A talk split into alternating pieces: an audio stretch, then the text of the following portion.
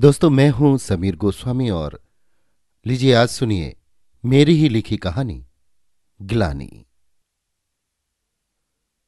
रात के करीब एक बज रहे होंगे। कमरे में दीवार घड़ी की आवाज़ साफ़ साफ़ सुनाई दे रही थी।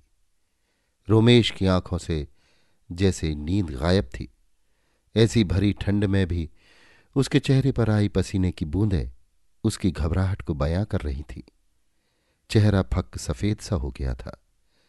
अजीब ग्लानी जैसे भाव लिए वो छत की ओर निहार रहा था। बाजू में उसकी पत्नी सुलेखा गहरी नींद में सो रही थी। रोमेश ने बिना कोई आवाज़ किए रजाई को एक तरफ़ किया और पलंग से उतरकर बाथरूम की ओर चल दिया।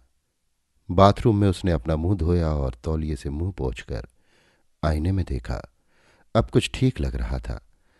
वापस आकर धीरे से बिना आहट के रजाई के अंदर हो गया, एक तरफ़ करवट की और सामने दीवार की ओर ताकने लगा। आँखों से नींद गायब थी। यूँ ही आँखों ही आँखों में सारी रात कट गई। अगली रात रोमेश अपने लैपटॉप पर कुछ काम कर रहा था। सुलेखा बस अभी कमरे में आई ही थी। दूध का गिलास रोमेश की टेबल पर रखकर पलंग पर बैठ गई और रिमोट से टीवी के चैनल बदलने लगी। कितनी देर लगेगी? अचानक सुलेखा ने बड़ी आत्मीयता से पूछा, मुझे थोड़ा समय लगेगा, तुम सो जाओ। रोमेश ने बड़े प्यार से जवाब दिया, हाँ, ठीक है, लेकिन दूध ज़रूर पी लेना। सुलेखा ने कहा, हाँ, ठीक है। रोमेश ने जवाब दिया, गुड नाइट। सुलेखा ने कहा, very good night sweetheart Sulekha ने रजाई खींची और मुँह ढककर सो गई। करीब एक घंटे काम करने के पश्चात रोमेश बिस्तर पर पहुँचा। वैसे तो रोमेश सुलेखा को अटूट प्यार करता था, लेकिन जब भी सुलेखा नींद में होती और उसके चेहरे पर जो निश्चल भाव होते, उन्हें देखकर उसके मन में प्रेम दुगना हो जाता। प्रेम के इसी वेग में बहकर रोमेश ने उसके माथे पर अपना हाथ रखा। हाथ रखते ही जैसे हाई वोल्टेज का करंट रोमेश को लगा हो। बड़ी तीव्रता से उसने अपना हाथ अलग कर लिया। हृदय की धड़कनें फिर बढ़ गई थी। चेहरा पसीने से तरबतर हुआ जाता था। स्मृति में पुरानी घटनाओं का आना शुरू हो गया।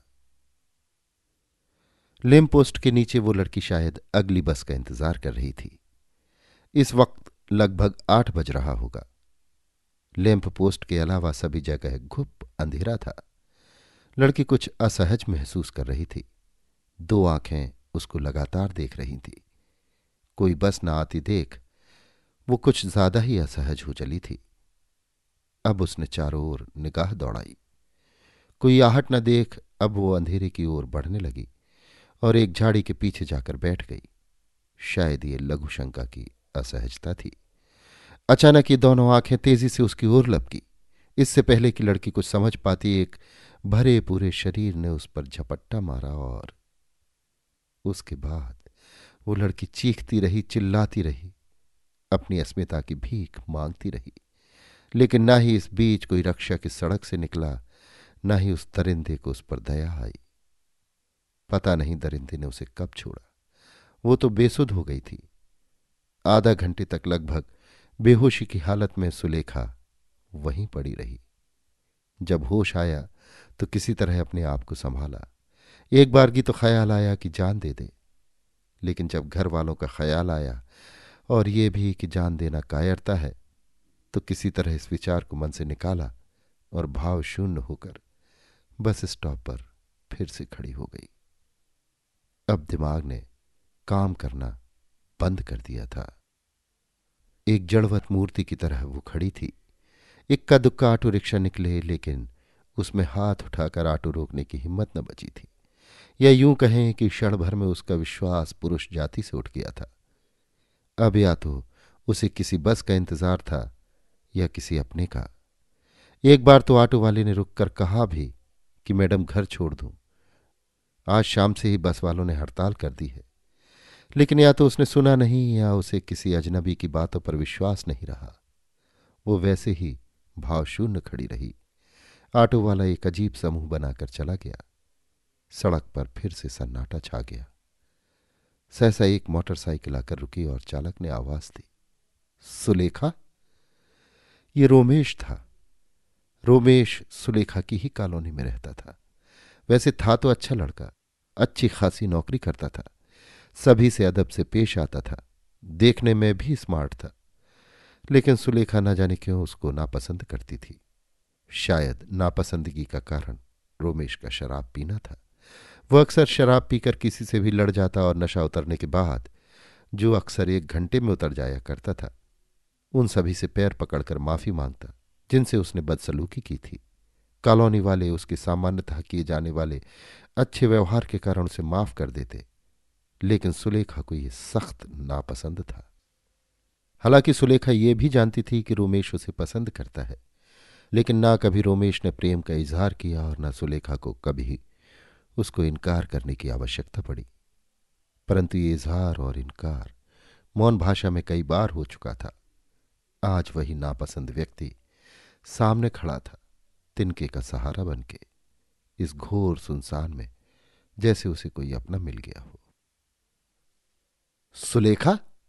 रोमेश ने इस बार थोड़ा तेज़ी से कहा यह क्या हालत बना रखी है? इतने रात गए यहाँ अकेले क्या कर रही हो? बस का इंतज़ार कर रही थी। आज ऑफ़िस में थोड़ा लेट हो गई थी। सुलेखा ने रुधे गले से हिम्मत जुटाकर कहा, लेकिन आज तो शाम से बस वालों ने हड़ताल कर दी थी। मुझे पता नहीं था। कहते कहते सुलेखा फपक फपक कर रो पड़ी। सुलेखा सुलेखा, क्या हुआ? रो क्यों रही हो? पूछते हुए रोमेश ने कदम सुलेखा की ओर बढ़ाए, पर जाने क्या सोचकर रोक लिए। सुलेखा का मन तो हुआ कि रोमेश को पास बुलाकर दो झापड़ रसीद करके पूछे कि अक्सर मेरे पीछे चक्कर लगाने वाले तुम आज कहाँ थे? आज अगर तुम होते तो मेरी अस्मिता बच जाती, लेकिन तुम तो बैठे होगे किसी बार में मेरी दुर्गति से बेखबर। विपत्ति में दुश्मन भी दोस्त बन जाता है, फिर रोमेश अगर दोस्त नहीं था तो दुश्मन भी नहीं था। इस समय सुलेखा को अपनों से बढ़कर लग रहा था। सुलेखा, प्लीज़ शांत हो जाओ और बताओ क्या हुआ? रोमेश ने पुनः कहा। सुलेखा ने रोते रोते पूरी कहानी बता दी। पता नहीं सुलेखा की वेदना को महसूस किया था या कुछ और था। कहानी खत्म होते होते मोटरसाइकिल की चाबी रोमेश की हथेली के पार हो चुकी थी। पर ना तो रोमेश को इसका एहसास था और न सुलेखा को इसका ज्ञान। तभी एक ऑटो वहाँ से गुजरा। रोमेश ने ऑटो रोका और सुलेखा को उसमें बिठाकर खुद उसके पीछे हो लिया। रोमेश अब गहरी नींद में था। अगली रात रोमेश ने जैसे ही सुलेखा के समीप जाने की कोशिश की, फिर वही अजीब सी स्थिति होने लगी। फिर वही तेज धड़कने, वही चेहरे पर पसीना। रोमेश का एक हाथ माथे पर था और आँखें वही छत को निहार रही थी। उसके ओठों से शब्द फूटे। छी, बलात्कार। और फिर वही पुरानी यादों का पिटारा खुल गया। सुलेखा बड़ी ही गुमसुम रहने लगी थी। रोमेश जब भी उसको देखता तो बड़ी ही संवेदना होती। ये वो सुलेखा नहीं थी जिसको रोमेश प्रेम करता था। वो सुलेखा तो हरदम मुस्कुराते रहने का नाम थी। बेशक वो रोमेश को देखकर न मुस्कुराती थी। ये सुलेखा तो रोमेश को देखकर मुस्कुराती भी थी, भले ही बनावटी ही थी, लेकिन इस मुस्कुराहट से वो मुँह बना लेना अच्छा लगता था। आखिर रोमेश को रहा ना गया। एक दिन उसी बस स्टॉप पर रोमेश ने सुलेखा को रोक लिया। क्या है? सुलेखा ने सपाट भाव से पूछा। ये तुम्हारा मुरझाया हुआ चेहरा देखा नहीं जाता? रोमेश ने कहा। तो क्या करूँ? सुलेखा ने मजबूर स्वर में बोला, शादी कर लो, रोमेश ने सलाह दी। किससे, सुलेखा ने प्रश्न किया। मुझसे। रोमेश का सपाट सा और त्वरित उत्तर था, रोमेश, तुम जानते हो फिर भी? सुलेखा ने संदेह सा किया, हाँ सुलेखा, मैं तुम्हें खुश देखना चाहता हूँ। उसके लिए जो करना पड़े, करने को तैयार हूँ। तो मेरे लिए बस इतना कर दो कि ये शराब छोड़ दो। उस रात वो दरिंदा नशे में धुत था, रोमेश। हो सकता है वो नशे में ना होता तो शायद ये हैवानियत उसके सर चढ़कर न बोलती और आज में इस स्थिति में न होती। कहते कहते सुलेखा का गला भराया मैं वचन देता हूँ। रोमेश ने इतना बस कहा। रोमेश बराबर छत की तरफ़ ताके जा रहा था। नींद उसकी आँखों से कोसों दूर थी। जैसे ही वो सुलेखा को देखता, आँखों के सामने बार बार वही बलात्कार का दृश्य आता और चेहरे पर घृणा और तिरस्कार के भाव फैल जाते। आज उसने निश्चय कर लिया। अब वो ऐसे जाग जाग कर रातें नहीं बिताएगा। सुलेखा कुछ भी समझे, कुछ भी कहे, लेकिन आज वो सुलेखा को बताकर ही रहेगा कि वो किस कश्मकश में है। सुलेखा? रोमेश ने हिम्मत करके आवाज़ दी। हाँ, सुलेखा ने कहा, वो भी शायद अभी सोई नहीं थी। कुछ ज़रूरी बात करना है। बोलो। सुलेखा ने चैतन्य होते हुए कहा, वो बात यह है कि मैं जब भी तुम्हारे समीप आने की कोशिश करता हूँ, रोमेश ने हिम्मत करके कहा तो मुझे वो तुम्हारे साथ घटित घटनाएँ याद आने लगती। और फिर मेरा दिमाग पागल हो उठता है क्योंकि एक मिनट रोमेश, सुलेखा ने बीच में ही बात काटते हुए कहा, तुम क्या महिलाओं को कमज़ोर समझते हो? हाँ, शारीरिक रूप से हो सकता है कि कमज़ोर हो, लेकिन उनकी बाकी इंद्रियाँ बहुत मज़बूत होती हैं।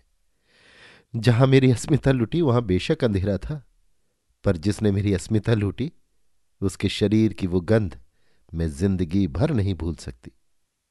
लेकिन मैंने उस बलात्कारी को उसी दिन माफ़ कर दिया था, जिस दिन उसने मुझसे शादी कर ली थी।